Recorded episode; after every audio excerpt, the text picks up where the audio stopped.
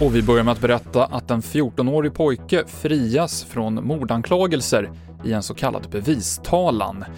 Han knivhögg en 12-årig pojke till döds vid en skola i Kortedala, men tingsrätten i Göteborg har kommit fram till att han befann sig i en nödvärnssituation eftersom han blivit rånad tidigare under dagen och att han uppfattade det som att 12-åringen bar på kniv. En bevistalan görs istället för rättegång för att fastställa skuld när den anklagade är under 15 år och alltså inte straffmyndig. Polisen i Karlskrona letade igår med helikopter, båt och hundar efter en man som misstänks ha blivit kidnappad.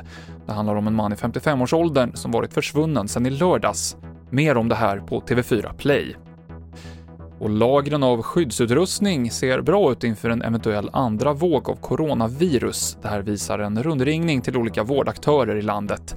Flera kommuner vittnar om att man dragit lärdom av vårens erfarenheter och tagit höjd i inköpen för att klara ett större utbrott. Dessutom verkar marknaden ha blivit stabilare när det gäller att göra nya köp. TV4-nyheterna med Mikael Klintevall.